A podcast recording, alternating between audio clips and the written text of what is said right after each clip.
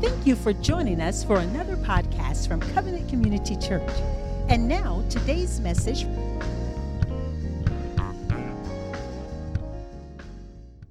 Well, good morning, everybody.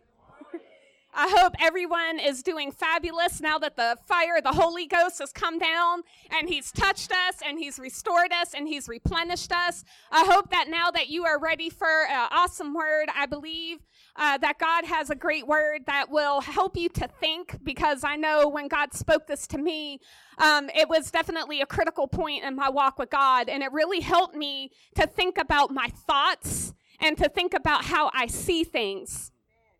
So, our message today is going to be why do you doubt me? Now, this is God asking us, why do you doubt me? Stop doubting me and believe. So, God wants to know, why are you doubting me, my children? Okay, so y'all ready to go for a little walk in the Bible? Because I'm going to take it to the Old Testament, to the New Testament, and then back to the Old Testament, okay? So I hope you brought your Bible with you. If you don't have a Bible, raise your hand, and one of our ushers will get one to you because you need to have a Bible. So we're going to start in Habakkuk, and then we're going to move to Hebrews, and then we're going to move to Proverbs. All right.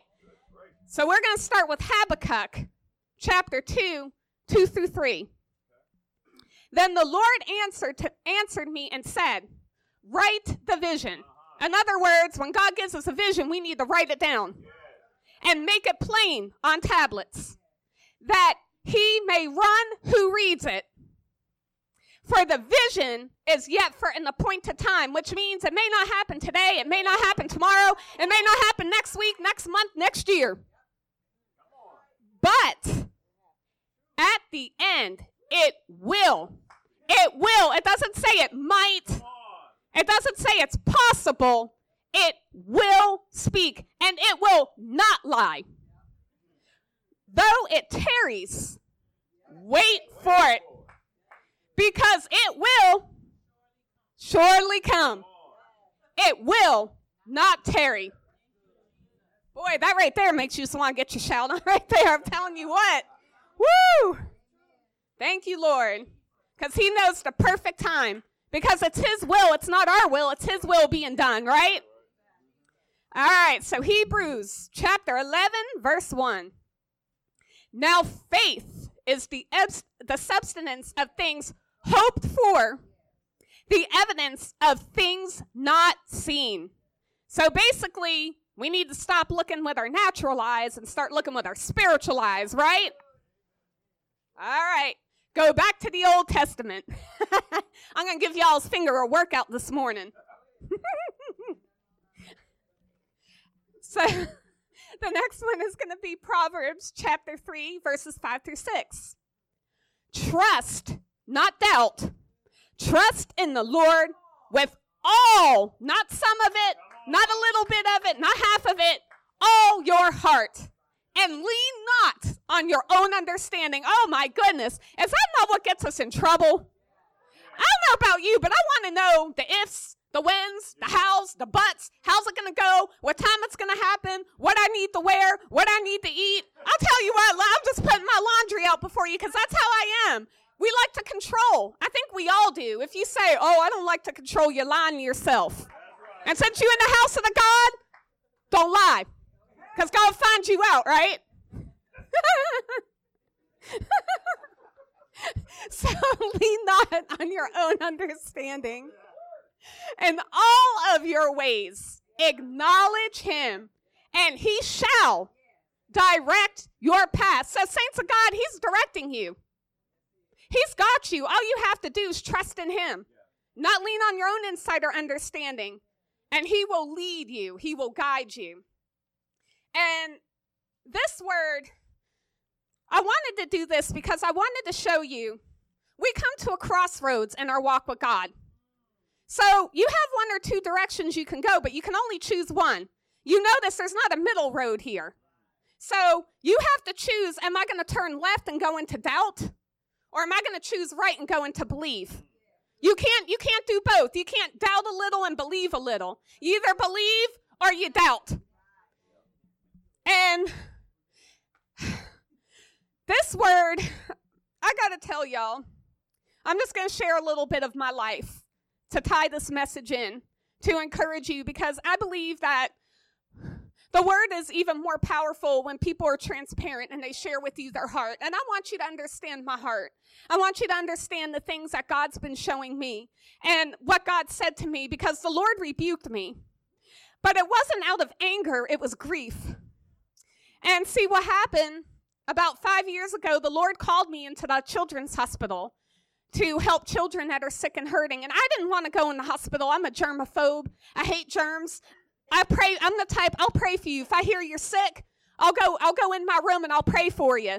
And when you're feeling better, then I'll come. And that was how I was. That was just me. I know that's not nice, but that's kind of how I was. I cared about you, but I cared about you in the other room. You know, you sneezing and you got all that stuff going on over there. Oh, yes, I'll be praying for you. I'll be on my knees. But coming and like visiting people, it, it, it gave me the heebie jeebies. I hated it. And the reason was because I went through a horrible health crisis. And for 10 months, I was sick and they didn't know what was wrong with me. So mentally, I thought I picked up some horrible bug and that I was dying. So because of that, I developed a stronghold of fear of germs. So I didn't want to go in the hospital. So when God called me in the hospital, of course, I'm warring with him back and forth like, okay, Lord, are you sure? You know me. I'll, I'll go to the worst neighborhood and help children. I'll go to after school prayer. I'll go anywhere. Just don't send me to the hospital. But he called me into the hospital. And as I got in the hospital, he birthed a ministry in my heart called Operation Cheer Up a Child. And that's to make crafts for children who are sick and hurting. And of course, when God revealed it to me, of course, I was doubting and questioning, well, God, how am I going to do this? God, you know that I'm not uh, a corporate type person. I'm not a business type person. You know, so I'm giving them all my list of why I can't and why would you call me and this is crazy. But I knew that he was telling me to do it. So I just prayed and just started doing my part. But what's been so hard is the lack of support that I've received from the hospital and from other people. And it's been very hard because I'm like, God, I know that you said this, but why does it seem like when I look out, nobody cares? Nobody seems to want to help. No matter how many times I ask, no matter what I do, it's like trying to get people to help is like pulling teeth. And it's so hard because I'm like, God, I know you said this, and I know people have a heart for children. But why does it seem like that help is lacking on my part? Why does it seem like people don't care? And I'm not saying people don't, but it seems that way. You know, and and it started to cause me to doubt. It started to cause me to be discouraged. And the Lord just would speak to me about different things in the hospital, that He called me into leadership in the hospital, that He called me to do Bible studies for the nurses and doctors that are in the hospital because they need encouragement and, and they need that prayer. And then, of course, I would think, well, God, I'm just a volunteer. They just look at me as the sweet lady who comes in a couple hours a week to give of her time. And that's how I was thinking. And I was, I, I, in the way, it was like I knew it was God speaking to me, but in the way, I'm like, but God, I'm just a volunteer. I can't, I can't. I don't have that education to be in leadership. You know, I, I don't have the skills to run a business. We're always giving him our excuses and why we can't. And I remembered as I was preparing, I was trying to think, Lord, what is it you want me to preach to your people? Because you know what they need to hear. And I had no clue what to say to you guys. I'd just gotten back from a trip. I was jet lagged. I was tired, and I had no idea. So I needed to relax because my mind was going. And I was, as I was sitting in the bathtub, just relaxing and just listening to music, God brought to my remembrance everything He'd promised me through my ministry in the hospital. And he showed me like pictures as I was walking down in the hospital of the different things that he called me to do. And it was like this joy rised up in my heart again. And I was like, wow, God, thank you. Because sometimes I forget. Sometimes I get so busy looking at what I see or what I perceive that I forget what God had really said to me. And the pictures were beautiful and they were breathtaking. And then I heard God speak to my spirit. And he said to me, Yes, I have called you to do these things. This is me speaking. But why do you doubt me? Why do you continue to unbelieve what I say? Why do you continue to waver? Why do you continue to question? Why do you continue to put yourself down? Why do you continue to allow what other people say or their reactions or your own thoughts dictate what I said to you? I am God. If I said it, will I not make it good? If I called you to do these things, it will come to pass. And what I need you to do, my child, is I need you to stop looking at what you think you see with your own eyes. And I need you to put your eyes back on me and focus on what I told you to do. And saints of God, when the Lord spoke that to me, of course, I was like in tears. I was repenting. I was like, God, I'm so sorry. And you know, guys, when He gave that word to me, He wasn't angry with me. It was more grief. It was more like He's crying out, Why do my people doubt me? Why do you continue to doubt me? Have I not been good to you all the days of your life? Have I always kept my word to you? Wow. Have I have I ever left you nor forsaken you? Have I ever left you? Because no, he hasn't. He hasn't, saints of God, and he never will. He loves us. He so loves us. He said he'll never leave us or forsake us. But sometimes when we go through, sometimes it's easy to, to, to feel as if God forgot. Yeah. And sometimes you stand there and you're like, uh, hi, God. Do you remember me? Do you remember me, God? But he does remember you, saints of God, and he's never forgotten about you. And that word encouraged me and inspired me, and it started changing my thoughts. Because whenever those negative thoughts would come, I would hear God whisper in my spirit, Why are you doubting me? Why are you doubting me? And it just rang in my spirit. And so I knew that this was a message that I needed to deliver because this word was for me personally, but I believe it's also for the church because we all struggle with doubt. We all struggle with doubt. I don't care how long you've been saved. I don't care what title you have. I don't care how, how many times a day you pray.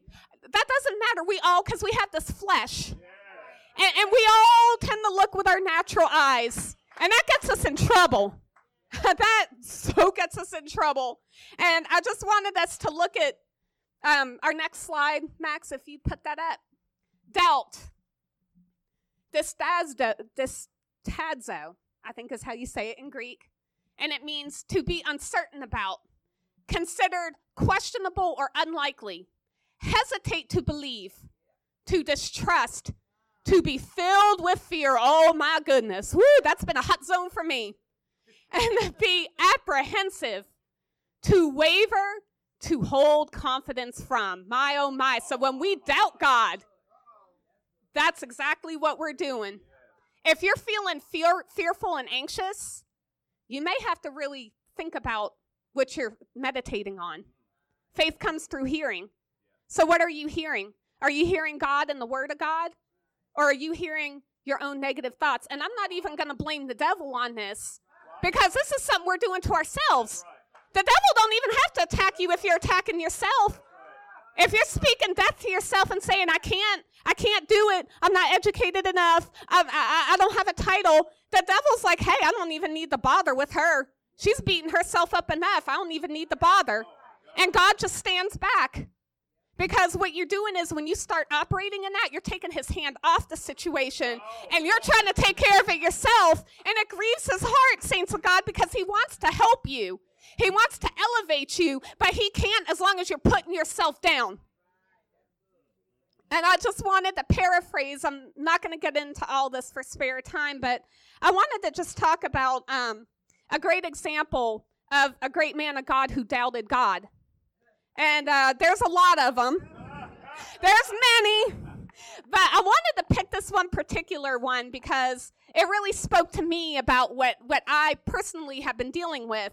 And that one is in Matthew 14 22, um, when Jesus walks on the water. And feel free to turn in there, but I'm going to paraphrase it. I'm not going to do scripture by scripture for time. So basically, most of you are familiar with this story. Jesus went to go pray. After he healed a multitude, he went to go pray. And the disciples got out on the boat. And needless to say, there was a storm. And they were out in the middle of the boat, and the waves were tossing them to and fro. The winds were bad. So Jesus went out and walked on the water. Well, of course, the disciples were scared out of their minds They thought it was a ghost. And Jesus said, Be of good cheer. Don't be afraid, it is I. And what I love is Peter answered and said, Lord, if it is, if it is you, command me to come on the water. And Jesus said, Come. He said, Come. In other words, he called Peter out. He gave Peter the strength to do the impossible because, saints, think about this.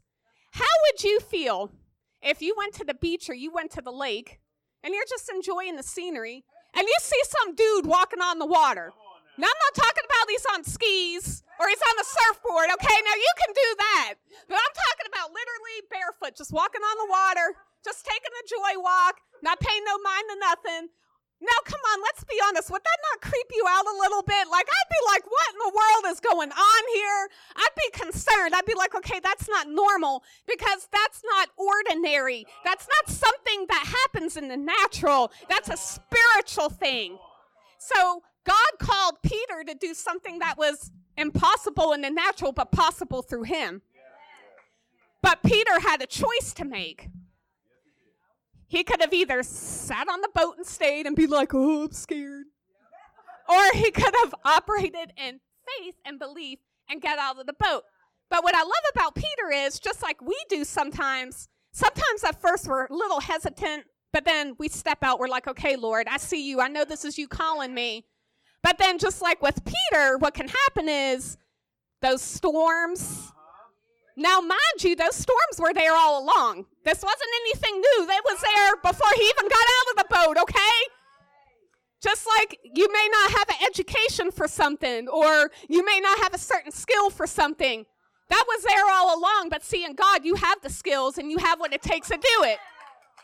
So, Peter had the power of Jesus. He had his power, his anointing on him to do this great thing that you normally wouldn't be able to do by yourself. But what happened was when he started walking on the water, uh oh, oh boy, I spy waves and wind and turbulence. I spy problems. I spy issues that are trying to knock me under. And see, saints of God, you might be getting knocked under by stuff. You may sense those waves. You may feel that wind. You may feel that people turning against you. You may feel like maybe your education isn't at that level to get in that position that God called you to be in. But when you keep your eyes on Jesus, and you keep walking on that water and you keep going forward and you just keep your eyes on Him. Don't look at what's around you, don't look at the natural things. Look with your spiritual eyes, saints of God. We have to look with our spiritual eyes. We can't afford to look at what's around us on this earth because if we do,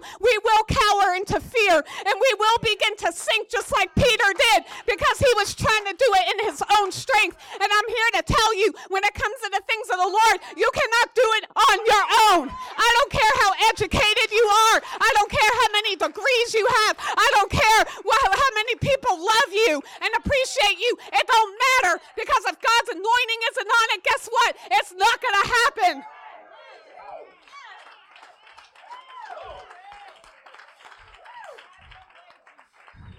Don't be like Peter because I know that's what I was doing. I knew God called me to greatness just like He's called all of you in this room. And I kind of I got off the boat. Yeah, I went in the hospital. but then those waves started coming, and I'm like, oh Lord. And guess what? I started looking at what I could see.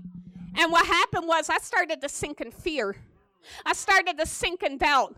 I started to doubt myself and what God's put in me. And see, saints of God, when you start doing that, it really hurts you.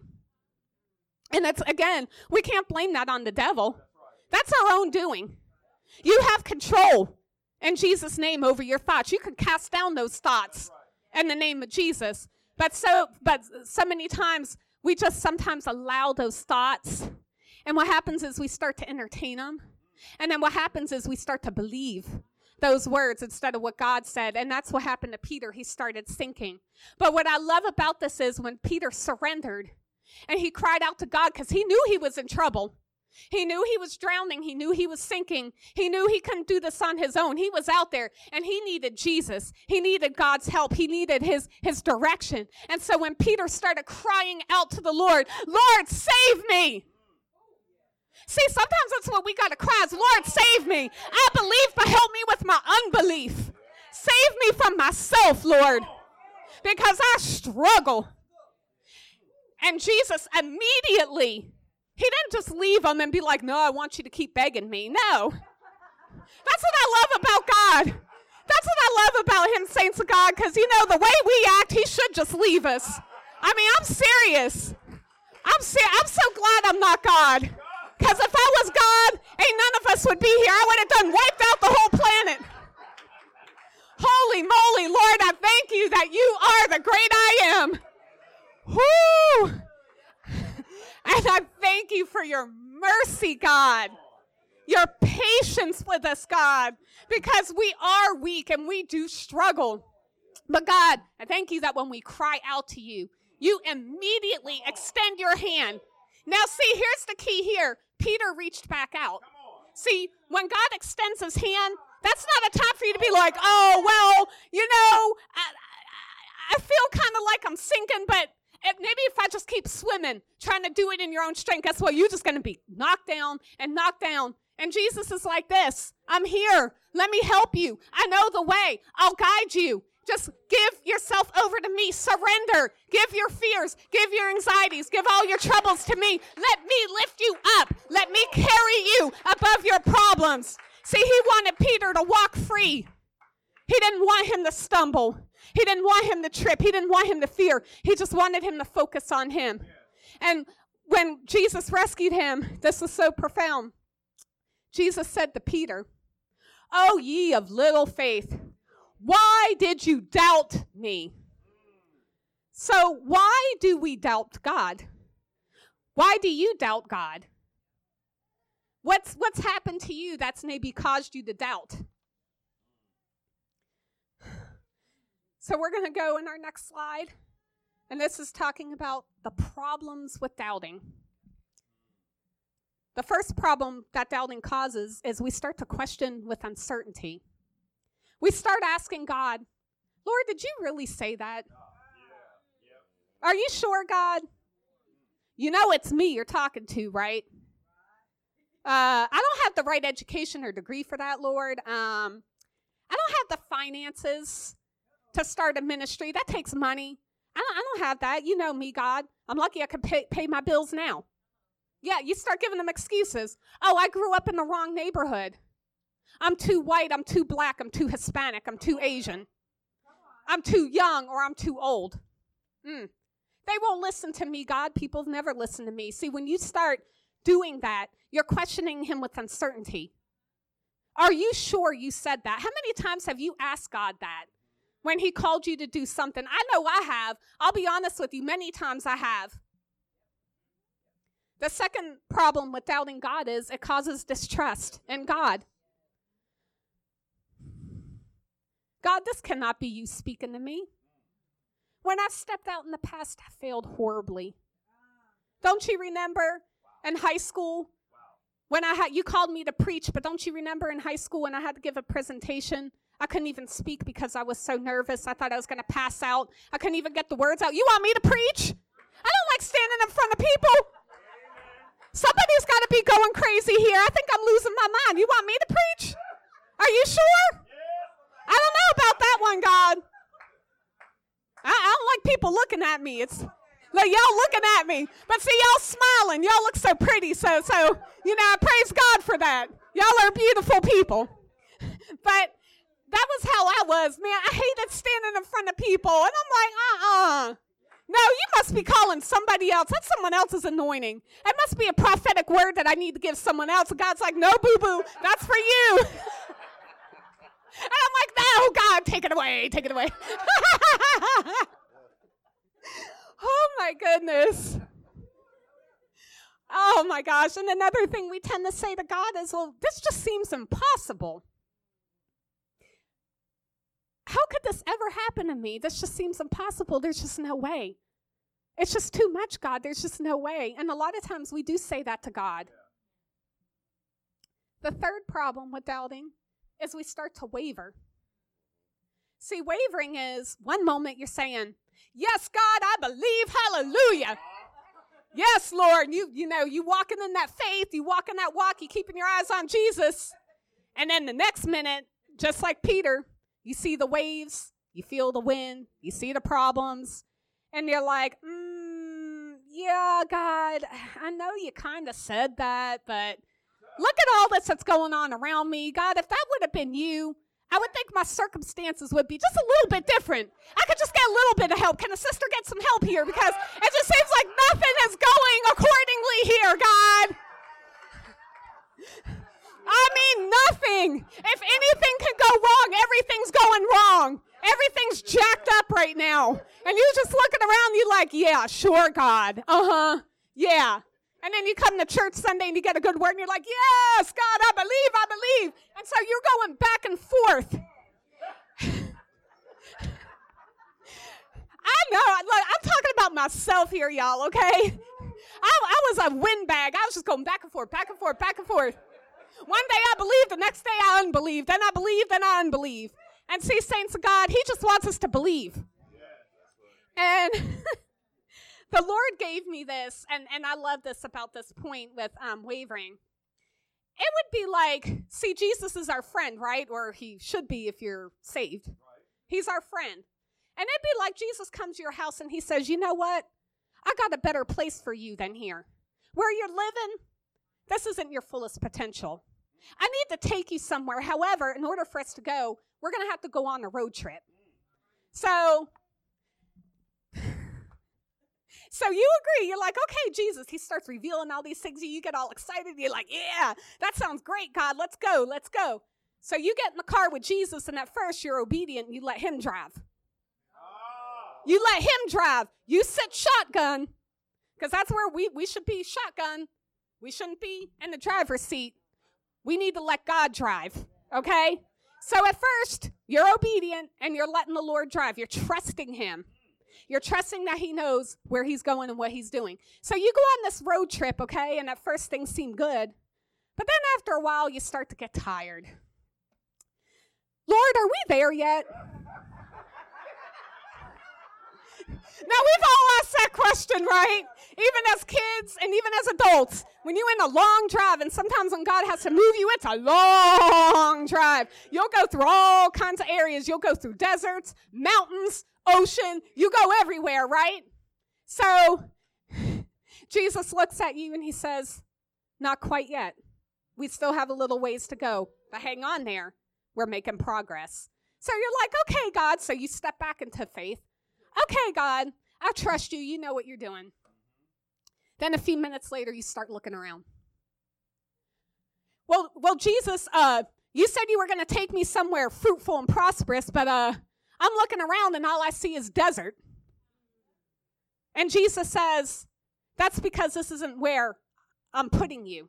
This is just part of the way. We have to keep driving, we have to keep looking forward. Don't look at the desert. Yes, it's there. It may very well be there, but we have to keep our eyes forward. Trust me. Let me drive. Let me take you. So we're like, okay, Jesus, I trust you. So then a few minutes later, you go down the road and you hit some mountains and it's swervy and it's wavy and you're all up and down. And you say, Well, dang, Jesus, I don't remember you saying any mountains being here. Where in the world are you taking me? This is crazy. This, this isn't the way, Jesus. This can't be the way. What in the world? This is supposed to be a smooth ride. There's not supposed to be twists and bumps and turns. And Jesus says again, Trust me, my child. I know where I'm going. We must go this way. There are things to learn, but even along the way, we have to keep our eyes straight ahead. Oh, and then what can really happen is as you continue on the journey, sometimes you could get down in the valley. And even though that's flat, it's dry and it's hot. And it's not a fun place to be. And then you start saying to Jesus, Dang, Jesus, you know, we just passed a town a few miles back and now you got me way down in this valley. What in the world are you doing, Jesus? You missed it. Back there was where we needed to be. And Jesus said, No, I have something better. Well, no, God, I, I, I just don't believe that. There, there's just no way. We shouldn't be in this valley. There's just no way. We need to turn around. And Jesus said, No, we don't look back, we keep going forward. So you tap into your own strength and you say, pull this car over and you have the audacity to get out of the car, remove Jesus from the driver's seat, and then you try to get over in the driver's seat and you try to make him ride shotgun. And let me tell you something, if I may just say this, and I don't mean to bash anybody, but I'm just saying you all probably seen these bumper stickers. Jesus is my co pilot. If you have that on your car, you need to remove it. I don't care if you have to replace your bumper, your back window, I don't care what you got to do. Jesus is not your co pilot, He is the pilot.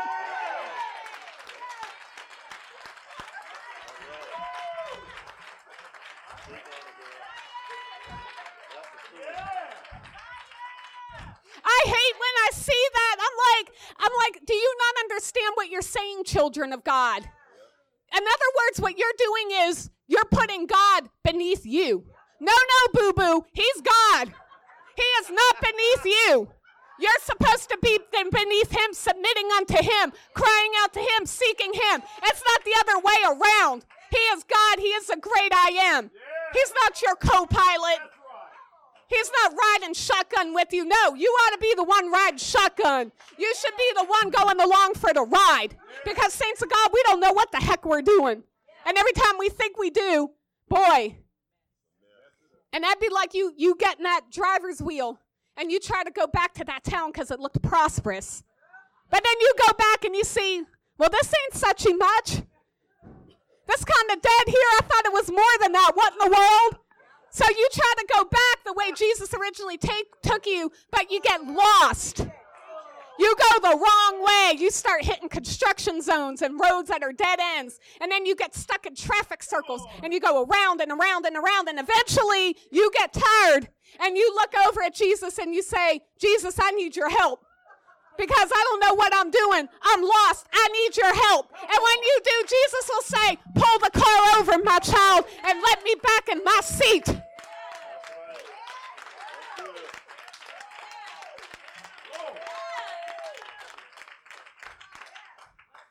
Jesus wants to take you on the ride, saints. But are you going to be a good riding partner or are you just going to try to be in the way? Wow. Then the fourth problem with doubting God is fear. Oh boy. Ooh, that's a big one there. How many of you would say you've struggled with fear before? Oh, See, fear is one of those things you don't want to take lightly. It's one thing to feel nervous at times, but it's a whole other thing to live in fear. See, fear causes those big what if questions. What if I step out and fail? What if I make a mistake? What if people reject me? What if my family and friends turn on me? Well, saints of God, all that is is what ifs. But that doesn't mean that is. Mm, but so many times when we look at what we can see with our natural eyes, just like Peter, the problems, the weight of this world, see, we don't put our rest. We don't rest to God, right, Elder Diane, like we're supposed to and we allow those problems, we allow those waves, those storms, those trials, those tribulations to weigh us down. And what happens is it causes great fear. And you start going further down, down, down, down. And this isn't a dance of how low can you go. You don't want to go low like that. You don't want to be so in depth in fear that you can't rise back up, okay? We're not doing that kind of dance, okay? Not when it comes to the Lord. He wants us to be lowly and humble, but not weighed down by problems, okay? but see, fear, that's what fear does. It weighs you down with the what ifs. And Lord, I'm scared. I'm scared. I can't do this, God. I, am just, I don't know what to do. I'm scared. And when you do that, what can happen is you can fall into a spirit of fear. And God gave me this word, and I believe this is going to bless you.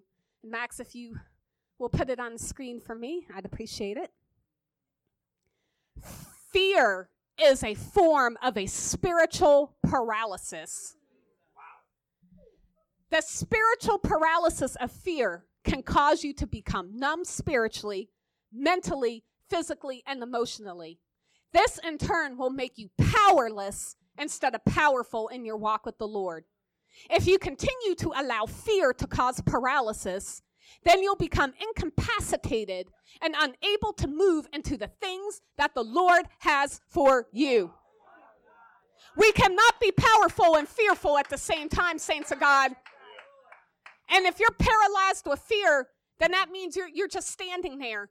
You won't move. You, you're just shaking in your own boots. And the sad thing is, God wants to use you. He wants you to take up your mat and walk and faith. But the problem is you're too busy laying there paralyzed by fear and not wanting to move. And God's like, no, this isn't where I want you to be. This isn't where I'm calling you to be. Stop fearing me. Stop doubting me. Rise up, my child. Receive what is yours.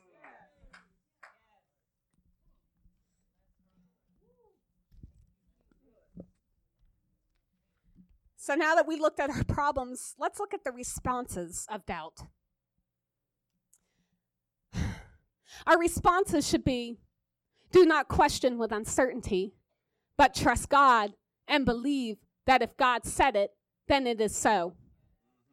And I, I, want you to take pictures of this because I want you to be encouraged through this, and I want you to speak these scriptures out loud to yourself, especially when you're dealing with fear or you're dealing with doubt. Numbers 23 19 said, God is not a man that he should lie, nor a son of man that he should repent. Has he said, and will he not make it good? What about Isaiah 55 11? It says, So shall my word be that goes forth from my mouth. It shall not, it shall not return to me void, but it shall accomplish what I please. And it shall prosper in the thing which I've sent it. So, saints of God, God cannot lie. And if He said He's going to do something in your life, He's going to do it. It don't matter what it looks like right now. That's what we have to do. We have to stop looking at what we see right now. And I know that's easier said than done, saints. I'm trying to work this out myself. So please don't don't sit there and think, oh, listen to her. She act like she got it all together. No, I don't. We're, we're helping each other out. I'm no better than you, saints of God. I struggle just like you. I have doubts just like you. I have fears just like you. I have times when I waver too. So we're all in this together. The next one is stop distrusting God. Instead of distrusting, stop distrusting God. Choose to trust and have faith in Him, regardless of how things may look. And Proverbs 3 5 and 6 says, and we already read this, but we need to read it again. Trust in the Lord with all your heart and lean not upon your own understanding, but in all your ways acknowledge Him, and He shall direct your paths. He's not going to leave you, saints. He's not going to leave you hanging. He's got you. Just trust in Him. Not halfway, because there is no half trust. Again, you either trust or you doubt. So trust in Him with all your heart so that doubt cannot set in. The third response uh oh. Uh oh, Jesus, take the wheel. take the wheel, Jesus. Well, I'll just go, I'll just say it why they're getting it up. Um, the third one is, whoop, you got it? Just the next one. There we go. Praise the Lord. Give them a hand. Oh my goodness. Thank you guys. So the third one is refuse to waver by standing firm and believing that God will do what he promised, even if it seems impossible. In Romans 4 20, 21, this is Abraham. Abraham did not waver at the promise of God through unbelief, but was strengthened in faith, giving glory to God and being fully convinced that what he had promised, that's God, what God had promised, that God was able to perform. See, saints of God, he didn't allow what he saw to stand in the way, but instead he was strengthened in his faith Instead of being overpowered by fear, he was strengthened in his faith, giving glory to God, being full of praise, and being convinced that God will do what he promised he would do and that he is able to perform it. Mark 9:23 said, Jesus said, "If you can believe, all things are possible to him who believes."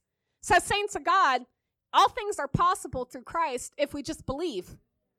But if you're not believing, you can't expect to receive anything from God. Then the fourth one do not allow fear to hold you back. Instead, choose to operate in boldness. Joshua 1 9 says, Have I not commanded you? Be strong and of good courage. Do not be afraid, nor be dismayed. For the Lord your God is with you wherever you go. Don't you know, saints of God, that no matter where you are, you got an army of angels that got your back? No weapon formed against you shall prosper. But so many times we walk around because of fear and because of problems in our life, we walk around weak. We walk around weak. And, saints of God, that's not a posture that we should have. But the only way you can stand tall is by believing in Him and keeping your eyes on Him because it's in his strength that you can stand.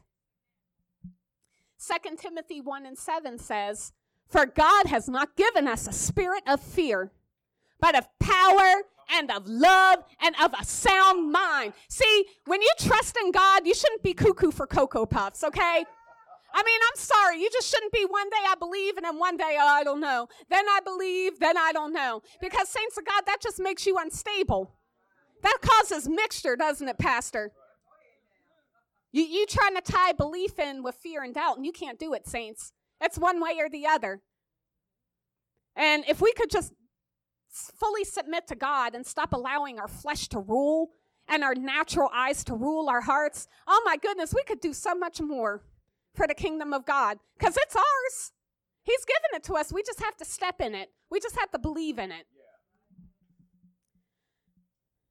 So, as I'm starting to wrap this message up, I just want to ask you why do we doubt God?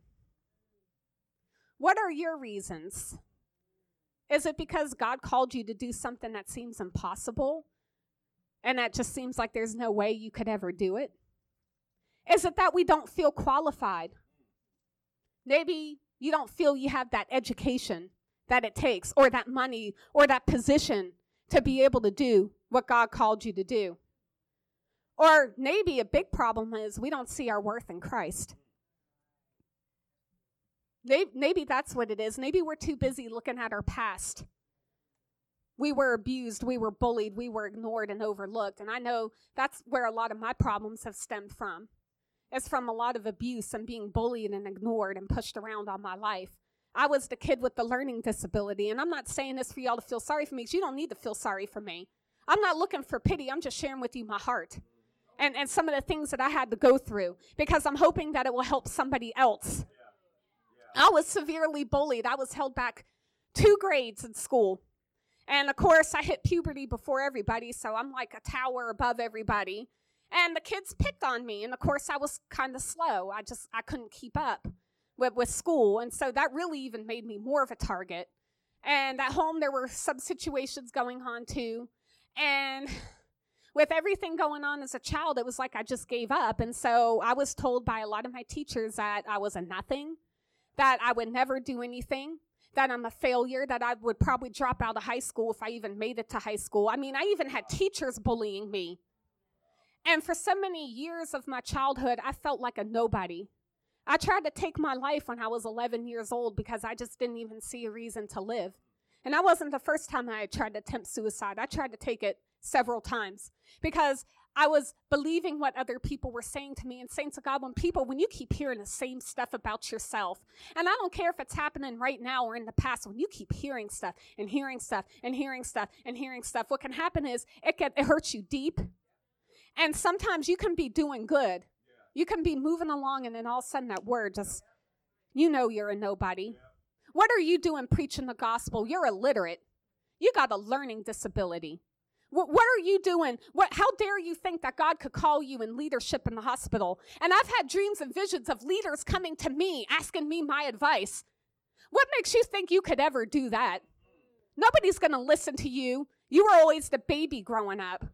You know, and, that, and that's some of the things that, that I deal with, saints of God, in, in my own heart and in my own mind. But, saints of God, just because people have said things about you doesn't make it true. What matters is what does God say about you? What did God say to you. Because, see, in God, He loves you. You are a masterpiece. You are filled with passion and with purpose. He didn't create, create you to be on this earth to be made fun of, to be tortured, to be abused. And saints of God, if you went through similar thing like that, let me just say, from my heart, I'm very sorry that you've had to go through so much pain, and some of you may have different stories. And my heart goes out to you because I do understand. But, saints of God, we have to get to a point where we say, you know what? Yeah, maybe I was told I was a nobody. Maybe I was told that I was ugly. That was another thing people would always say to me. My sister was like beautiful. She was like prom queen beautiful. And I just, as a kid, I just really wasn't. I, I just looked ordinary, I guess. And the kids would always say to me, Why can't you be beautiful like your sister? You're so ugly. Why does your hair look like that? Why can't you be smart like your sister? She makes straight A's. You can't even pass the fifth grade. And words like that, especially when you're at that age, they, they just cut you so deep. And that's why we have to be careful what we speak to our children. If you cannot speak life giving words, then shut your mouth. Just shut your mouth. Don't say, because once you say it, guess what? It's out there. And you never know how much your words can either tear down or build people up. Life and death are in the power of the tongue. So you're either going to speak life into your children and to everybody, or you're going to speak death. And saints of God, as men and women of God, we have to check our own hearts because whatever's in your heart is what's going to come out. And if you're speaking death to yourself, guess what? You're going to speak it to other people. Because you can't give what you don't have. If your well is full of rocks, then you're just going to give out rocks. You're not going to give out living water.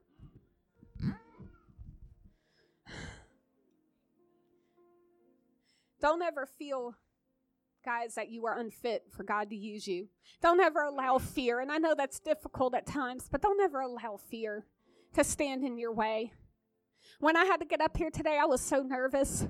I was fidgeting constantly. I didn't even want to go into the office before because I'm like, I was telling Pastor when I go in there, I feel like I'm in the hot seat because I know it's coming. So I'm like, I'm like this. So I do feel fearful at times. I do feel nervous getting up here. But, saints of God, I chose to say, you know what, God?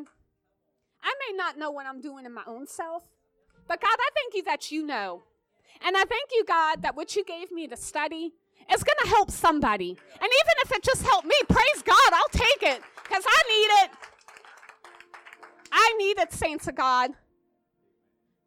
And sometimes also we can doubt God because we feel we're too young or we're too old. And that reminded me of Sarah in Genesis.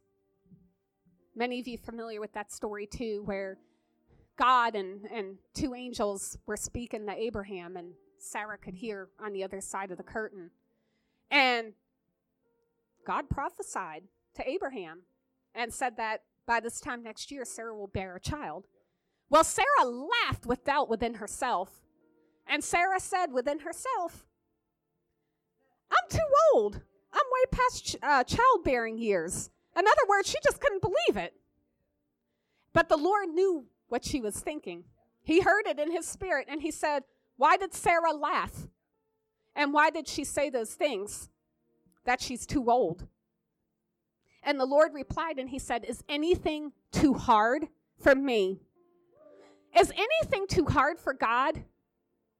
I don't think that it is, saints of God. You know why? Because the word says it. So I want to encourage you because this is, I hear a lot of older people and even young people saying, I'm too young or I'm too old to do this. But you know what, saints of God? It don't matter your age. God can still impregnate you with a gift, with a purpose, with a passion, and with a power to do things beyond your imagining. You're never too young or too old. As long as you're living, God's got a purpose and a plan. There's somebody that needs what God's put in you. Don't ever sell yourself short. Don't ever think that because you're retired now that that means that you, you can't do anything. You can't go on that missions trip or you can't start up that ministry because let me tell you something. If God put it in you, you can do it.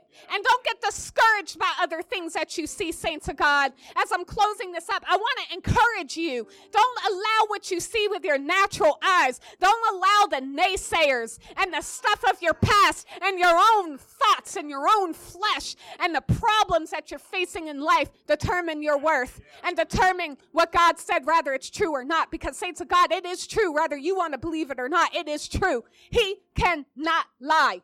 He cannot lie. So it's time that we stop doubting and start believing. This is what God's saying to you. It's time, my children, for you to stop doubting me and start believing that if I said something, I will make it good in your life. That if I called you to do something, I've already given it to you. All you have to do is step out. Keep your eyes on me. Believe what I said. Don't look at what's around you, but just keep looking straight ahead. And just this one thought. If you go last slide, please. If we never struggle in believing that each and every morning the sun will rise, then why do we at times struggle to believe that the sun, capital S O N, has already risen in our situations? We believe that, right? You know the sun will come up every day, even if it's cloudy and raining. You may not see it, but you know that sun's there. Those clouds are removed, the sun's there. But God has already risen in your situation, saints of God. Sometimes you crying out, oh God, rise up. And He's like, I already did. I need you to rise up. You're the one that needs to rise up. You need to stop sitting there on your gifts. You need to stop sitting there in fear. You need to get out of your wheelchair and walk. You're not paralyzed, saints of God. You're not lacking. You're not limp. You're not lame. You're not deaf. You're not blind. Not spiritually. God's called you to greatness, saints of God, and we can't get to the next level with God as long as we're allowing fear and doubt to control how we see things. If we want a revival being stirred up, we, we can't doubt. We can't doubt, saints of God, and it's high time that we be delivered from doubt, that we be delivered from fear, that we be delivered from things of our past that keep hurting you over and over again. Cast your cares on Him, just like Elder Diane said. Rest in Him. He's got you, saints. He's got you. Just know, just know that it will work out. Know that God is not going to let you fall or fail as long as you keep your eyes on Him. That's all we have to do. Just keep your eyes on Him.